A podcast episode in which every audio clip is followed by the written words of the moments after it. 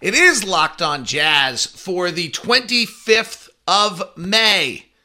Shot distribution and what leads to winning has changed dramatically in the NBA.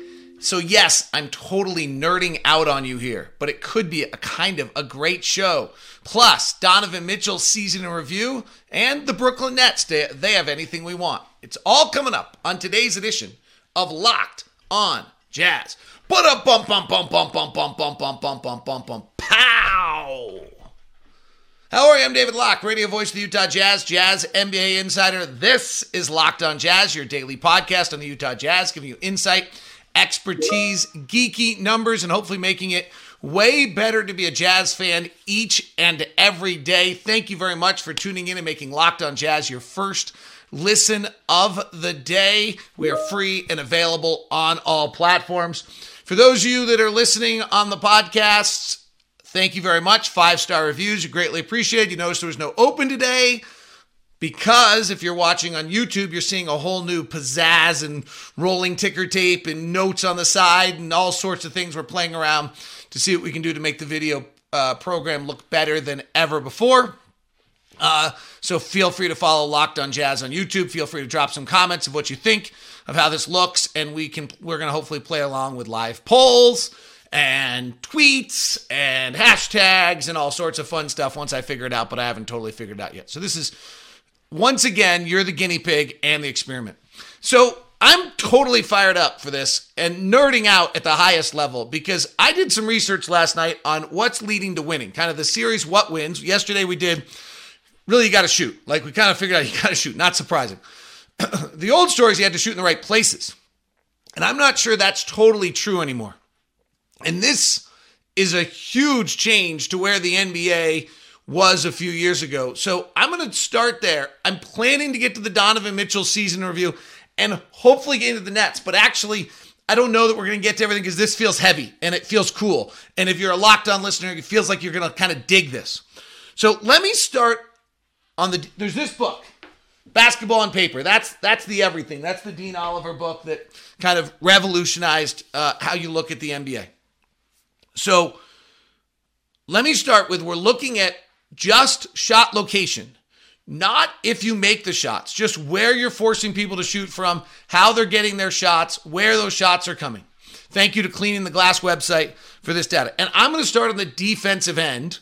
Um, this is pretty interesting because when I do the offense, it's going to be very different and it's going to explain a little bit of where regular season teams sit versus playoff teams and why a team like the Utah Jazz can be as good as it is in the regular season, but struggle in the playoffs. This is pretty eye opening. So, we've talked about this a lot. The biggest trend that's going on in the NBA right now, number one trend, is teams taking away the rim. In the last season of teams that denied the rim, there were five, there were now eight teams at 30% or below the uh, shots at the rim allowed. They only allowed their opponent to have 30% or fewer shots at the rim. Last year, there were two. The year prior, when Milwaukee started this revolution in the 1920 bubble season, there was one. Okay, so Milwaukee started this revolution in the 1920 season, and they were the only team in the entire league that allowed their opponents 31% or fewer shots at 31% of their shots or fewer at the rim. By 2021, just one year later, that number jumped to both Milwaukee and Washington, I believe, that were at under 30, and there were five teams under 31. And then this last year, we go to 2021, and the entire league says you can't have the rim anymore.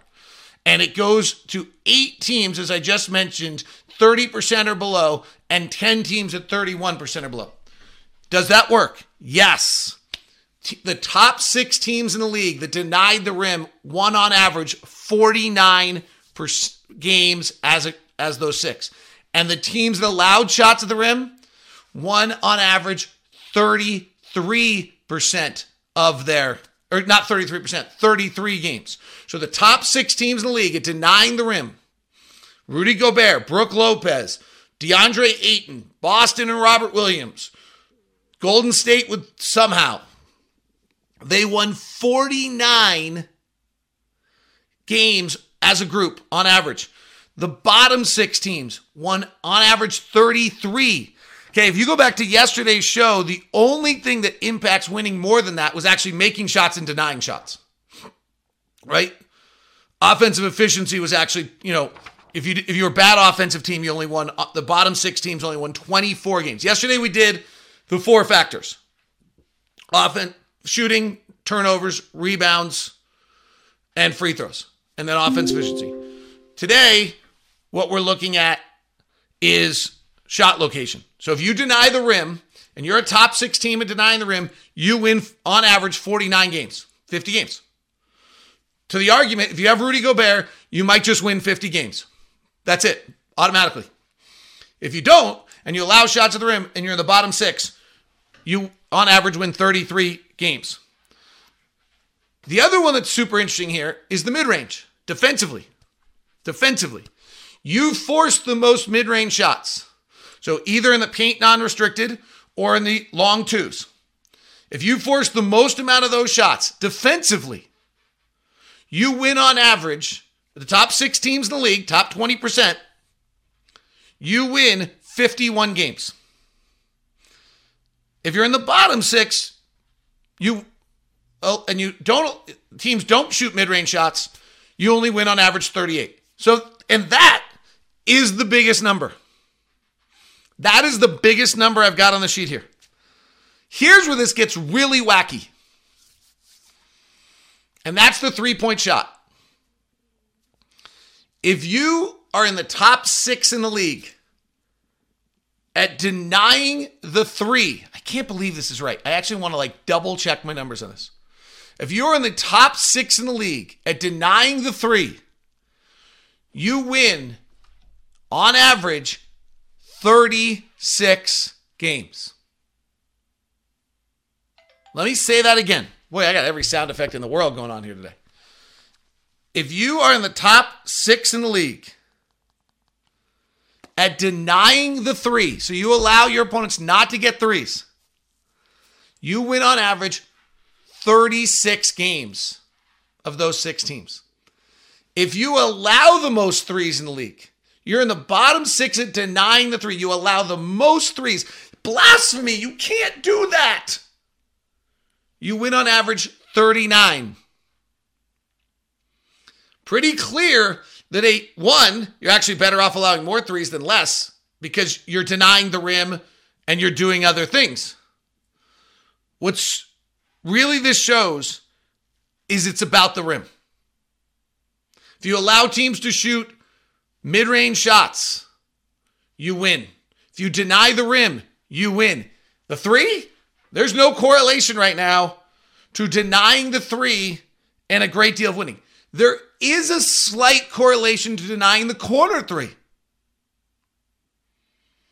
The corner three, if you're in the top six at denying the corner three, you win 45, average 45 wins. If you're in the bottom six, you average 40 wins. I don't know if this is coming across. I find it fascinating. So the takeaway here, the takeaway here is that defenses in the regular season to, to lead you to victory have to take away the rim and force you into mid range shots. The three, nah. The rim, again, top six teams in the league at denying the rim win 49 games on average. The bottom six teams denying the rim win 33. There's the margin. Here's what's crazy there's no correlation between winning and shooting at the rim. What? I just told you how important it is for you to deny the rim defensively. But if you flip this around and we pull the teams that shoot the most at the rim in the NBA, the teams that took the absolute most shots of any team in the league at the rim. There's no correlation between what they're doing and winning. The teams that took the most shots at the rim won, on average, 31 games. The team, the six teams that took the fewest shots at the rim won 52 games. What? So on defense, all the defenses are now built to deny the rim to such an extent that if you don't have an offense that can score without getting the rim, you lose. So if you're de- rim dependent and you're one of the six teams in the league that shoots at the rim most of anyone in the league, so you're rim dependent, your average win total was 31 games. If you're one of the six teams that's completely non rim dependent because you've got such good shooters and you can do so many other things, you win 52%. You win on average 52 games. 52. It's one of the biggest numbers we've seen on anything here. Literally, don't build your team offensively to go to the rim anymore because everyone's denying the rim. It's crazy. I'll elaborate on that some more. That's wild. I don't know if you think so, but I do. Today's show is brought to you by Steve Carter of Intercap Lending and our good friends over at Intercap. Intercap is a nimble loaning uh, lending company, and right now you need a nimble lending company, and they really do amazing work. Steve Carter has been with us for a long time now. We've they've uh, sponsored our program, and Steve is one that for me it's just an absolute pleasure to tell you to go visit Steve Carter over at Intercap because the reviews I get back from all of our locked on people. And that can be everything from our COO to one of our hosts to one of you that is listening to Locked On Jazz have been through the roof. Steve Carter's number is 385 885 28. Intercap Lending, NMLS number 190465. For more information, visit intercaplending.com.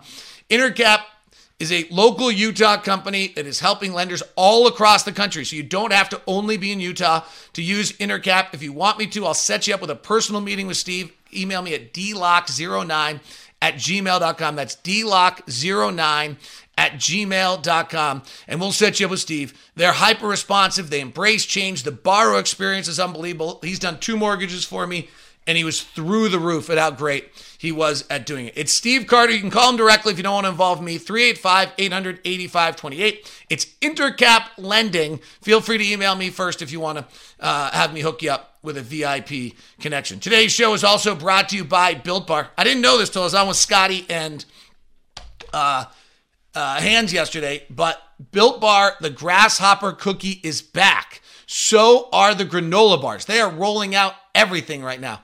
So Locked 15 gets you 15% off. I got to tip my hat to Built Bar. Yesterday, I was so excited to order grasshopper cookies. I was on with Scotty and Hands. I did it while I was on with him, and I forgot to put in my Locked 15 promo code. And I emailed them, and they put it in for me. How great is that? Um, the granola bars are back 15 grams of protein plus granola, coconut, uh, chocolate coconut, coconut, chocolate peanut butter, and white chocolate berry. Your puffs Grasshopper cookie is back and on sale. The brownie batter, the coconut marshmallow, the churro, it's built. It's all amazing. And the macros are through the roof 130 calories, 2.5 fat grams, 4 net carbs, and 4 grams of sugar, 17 grams of protein. It's all at built.com. Use the promo code LOCKED15. All right. I've got a lot of energy today for no reason. If you're at the very end of the show, I'll crack a joke with those of you that are. Um, that for those of you that get it, um, and you'll laugh. Um, hopefully. All right. So I want to continue this, but I do want to get to the Donovan Mitchell season review. So we just exposed that what's all, the next step of this is so then I dug in and looked at offensive shot location. So, offensive shot location, which I've always thought was one of the most important things in the game, which is basically you got to make sure you take the money ball shots no longer on the offensive side is correlating to winning. The, the six teams that had the best offensive shot location last year, obviously because the teams went to the rim, won 32 games, and the six teams that had the worst shot location won 49 games. And what's interesting about this is almost all of them are playoff teams. And so what's happening to the Utah Jazz and some other teams probably when they get to the playoffs, Milwaukee and some of their playoff problems, though they won a title, is you build your regular season defense to take away the rim because that's what leads to winning. But the teams that are in the playoffs are in the playoffs because they're not rim dependent. I, I maybe it's intuitive. Maybe you don't think this is that cool. I this is a dramatic change from where the league was. If you take more mid-range shots, you actually win. Actually, if you take a lot of mid-range or no mid-range, you actually don't win. If you take, if you're in the top six of taking the most mid-range shots, you win 41 games. If you're in the bottom six, you win 37. Neither of those is good. If you take the most threes in the league, top six teams, most threes, you win on average 45 games. If you take the least, you win on average 45 games. In offense right now, other than frankly corner threes, there doesn't seem to be the shot. It's actually what your team can do. And the teams that win are the teams that are taking contrary to Moneyball shots, but the defenses that win are the ones that force those shots. And so when you get to the playoffs and you're built on complete rim defense, as many teams are, as so many teams are, as the entire league has gone that direction, the teams that actually win in the playoffs are the teams that have the offensive built to handle that. It's maybe intuitive, but it's a pretty interesting question, and it does stem to the question of why does Rudy Gobert feel less prominent in the playoffs? And the reason is because if you're going to win in this league to get to the playoffs, you better deny the rim defensively. But the minute you get to the playoffs, you're now facing teams that are no longer rim dependent. I think it's amazing. I didn't know that. Honestly, intuitively, maybe, but not statistically. I hope you think that's cool. Feel free to leave your comments in the comment section if you're on YouTube. Feel free to hit me at DLock09 on Twitter if you're listening on a podcast so we can have you involved. Donovan Mitchell season in review. Donovan Mitchell is just 25 years old. I was talking to someone yesterday who knows the NBA way better than I do, and they were talking about Boston and kind of the blowouts, and they're like, hey, they're 25, 24 and 25. They're really, really young. It's going to be interesting to see if they can hold this thing off because they are so young. But Donovan got better this year. He's in his fifth year in the league. His scoring was about the exact same. He took about the same amount of shots. For whatever strange, mysterious reason, one of his primary weapons this year left him, which was the catch and shoot three.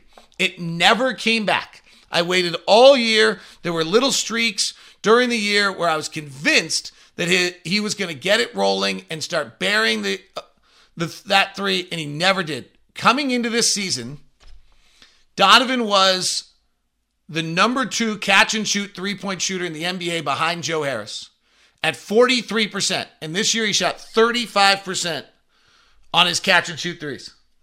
His off the bounce three, slight increase, 36%. He was at 34 the last two years. So you see a little pickup. His pick and roll game was elite up until March. And then something happened, but something just happened to Donovan in March. Maybe it was the concussion, frankly. It kind of parlays. Donovan and Rudy were the number one pick and roll combination till March 1. And then after March 1, Donovan and Rudy were 61st out of the top 100 pick and roll combinations. And Donovan and Hassan, who were the fifth best pick and roll combination up till March 1, were 86th out of 100. Donovan went from the number one pick and roll ball handler in the NBA at for the seat to fifth, all in a span of the end of the year. He was 1.05 for the year. He was about 1.1 up to March 1, and then he was 0.99 after March 1. I don't know what happened. Fatigue? There are a lot of numbers on Donovan this year that lead to say he got tired. He wasn't particularly good in fourth quarters. He wasn't particularly good on back to backs. He shot 40% from the field and 29% from three on back to backs. Usually those games are without Mike Conley. His true shooting percentage was 51% on a back to back, 56% with one day's rest, 58% with two days rest, and 68 with three or more days rest, which was 10 games actually. He was less good in the fourth quarter than any other quarter, and he had the struggles in the clutch late in the year. All seemed to stem somewhere in March, where things, he's inactive in February from the concussion. He then comes back, plays about, uh, I think it was eight, nine, 10 games, was perfectly good in that stretch. He's shooting 50% from the field, taking 10 threes, shooting 47%, and averaging 28 points. He's great, actually. Not like good, he's great. The dude's great. And then from March 1 on, he still puts up decent numbers, but they're not as good. He averages 26 points. He shoots 43%, 34% from three. You know, March 1's is like arbitrary date I just picked he shoot he actually scores 37 points on March 2nd. I can like fiddle with the numbers and make them actually even worse if I want to by taking out the one game against Houston. That's not the point. He something changed right around that time period. Um, we had a great win in Phoenix on on right before March 1st. He's super in that game, makes a bunch of key plays, and then we go on that road trip, come back, kind of have that grueling March, and he's not in that stretch quite the same. Overall for the season, though, Donovan's better. He just continually gets better. And it's hard at this point to get better. There's small, incremental, slight changes that make you better. 26 points, five assists, four rebounds, all little slight increases. His two point shooting got way better this year, which is important, like to what we just talked about. He became a more uh, well-rounded player. He shot 52% on his 10 to 16 footer. He shot 47% on his 3 to 10 footer. He shot 71% at the rim. These are hard things to get better at, and he got better. Um, he his dunk number was actually up from last year, which is a good sign for his athleticism. His percentage of field goals assisted stayed about the same. It's about 50%. His off the bounce three got a little bit better. But if you look at Don, he made the these jumps are small and tiny and hard and winning is brutal and he's making them. He did, as I say, slide after March 1 a little bit. That it was strange, strange. Statistically things aren't quite the same. And in the playoffs, he shoots 40% from the field and 21% from three. He, you know, if you go look at his playoff history, he has the amazing series against Oklahoma City, he has the two bad series against Houston, and then he's an incredible in the bubble. He's great against Memphis. He's super against the Clippers. So this was out of character for him to have this drop where Dallas is long, multiple defenders seem to be able to dig into him and cause him some playoff problems. And Mike Conley had the same problem. So neither of them was there to bail the other one out. When you dig in a little bit more, and I, I did already on some of the, the pick and roll stuff, it's interesting. He was better against the switch this year. He got switched 23% of the time when he was in the pick and roll, and he was really good against it 1.04. It's really, really important. So he's improving at all of the items that you need for him to do. And I assume that pure jump shooting element of his game, that is the only thing that was really big picture statistically off for him, will come back. The sample size says it will. And the late game struggles from February on in this clutch February 1st, from March 1st on, that's the March 1st date, he was 8 of 38 and 1 of 13 in the clutch. He closed the year 3 of 24 and 0 of 8 from 3 in the clutch. So those, you know, those numbers are are and the and the not as good on back to backs and not as good in fourth quarters. Like that those may all tie into something. There's something, a fatigue, a wearing down during the course of a game that he's got to look into. His body is a running back body, right? It's not like a sprinter's body, but that's probably something he's got to look at. That's our Donovan Mitchell season in review. What do you grade Donovan Mitchell? I'm still giving that kid an A. I think he should have made first team. I didn't get into it today. I'll talk about it a little bit tomorrow in that I think that he um, he deserves. I think both, you know, Donovan or Trae Young to me is super interesting. Karl-Anthony Towns and Rudy Gobert are super interesting. I probably should have gone with that today, um, but I want to look at it a little bit more, try to analyze it, figure it out. And frankly, last night with what happened in Texas, I didn't dig in like I probably could have. Uh, Brooklyn Nets. Do we have anybody that we want on that roster? We touch on that. It's an interesting one next as we continue. Today's show is brought to you by Bet Online. Our good friends over at betonline.net, the number one source for all your betting needs and sports info. Find all of the latest odds, news, sports developments, including this year's basketball playoffs, Major League Baseball scores, fights, and even next NFL futures. BetOnline is your continued source for all your sports wagering information from live betting to playoffs, esports, and more. Head to the website today to use your mobile device and learn more about the trends and actions. BetOnline, where the game starts. All right, the Brooklyn Nets are our focus of teams and rosters we might be interested in. I don't think I have the screen share. Oh, I probably do. Capability today, but let let's see. I might. I might have it. Let's see. Uh, this is gonna be an interesting little attempt by me. Let's see what happens. Nope. Oh, I do. If I just do this. Ha! There you go. So, I do have the screen share for you. Uh, for those of you that are on video, you are getting the screen share right now. This is the Brooklyn Nets salary chart for the year.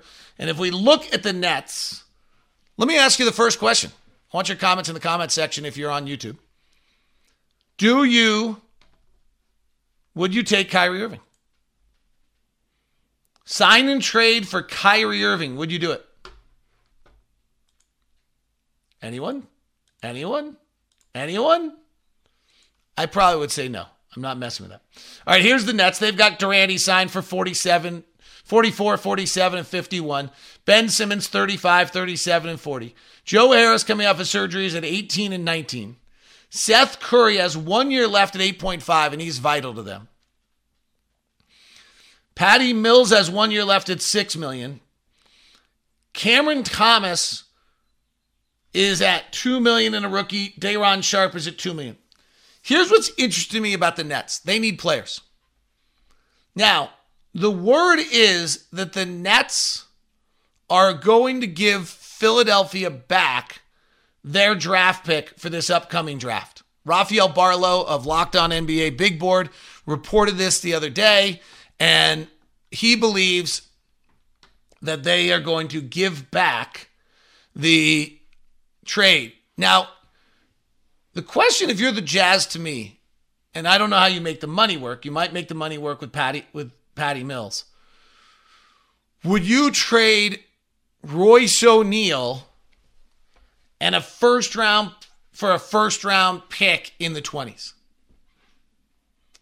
Try to regain some draft capital, give Danny some pieces to play with. Um, we don't have a lot of other players you could trade for a first round pick, but they need, you know, Brown, who they uh, is now a free agent again. Uh, Jevon Carter is off their books again, so they're they're short players, and they're only going to be able to acquire players if they're doing it through trades. Uh, I don't know if you could do Cameron Thomas and Day'Ron Sharpe for um, Royce O'Neale. I don't think that works out. So again, this gets difficult in how you do a deal with Brooklyn. But Brooklyn's an interesting prospect, and maybe you involve a third team that has cap space and you do some things of that sort. Because, but the fact is that they don't have players. They're short guys. So if you're trying to get a deal done with them in which, you know, Brooklyn, you suddenly are trading Cam and Day'Ron Sharpe are both only come out to four million, and, and Royce is at eight point eight. So it just doesn't come together. Um, Seth Curry can really shoot it, but I can't imagine that. Well, I mean, they need players. I can't imagine they would give up Seth Curry for for Royce O'Neale. I, I don't see that actually working for them in that fashion. So Brooklyn to me is interesting because they need players. And I do think there's something you can do with them. And I don't know, you'd have to like Cam Thomas, you'd have to like Day'Ron Sharpe, you'd have to want the 22nd pick of the draft, and you'd have to be willing to move. Um, but for us, Royce O'Neale's 8.8 million for two more years. It's a great deal. He's vital to what we are because he doesn't take um, he doesn't take a lot of money. But I don't know that um, you know if we're trying to get younger, we're trying to get more athletic, we're trying to add pieces to the puzzle. He's one of the guys you have to look at moving um, at that point. So that's the interesting one to me about Brooklyn and worth taking a look at. That is today's show, Locked on Jazz. Hopefully, all the new technical stuff, other than the fact that my computer was making every noise imaginable. Um, and I now just see a thing where I probably could have gotten rid of it. Uh, so we'll do that the next time. Any thoughts on the new little graphics and all that stuff, please let me know. Uh, feel free to leave comments in the comment section or email me at dlock09 at um, or email me at dlock09 at gmail.com or tweet me at, at uh, dlock09. Thank you very much for tuning in. This is Locked on Jazz. Tomorrow, we will look at Jordan Clarkson's season and our team that we take a look at um, is the Charlotte Hornets. There is a possibility I don't get a show out tomorrow. I got some parenting things I have to deal with. For those of you that are wondering what my little joke to you was, if you're over 50, here's what I got to tell you I haven't eaten since Monday at midnight. And somehow I still got enough juice. I got a lot of juice. That's all I got is juice. See ya. Have a good one.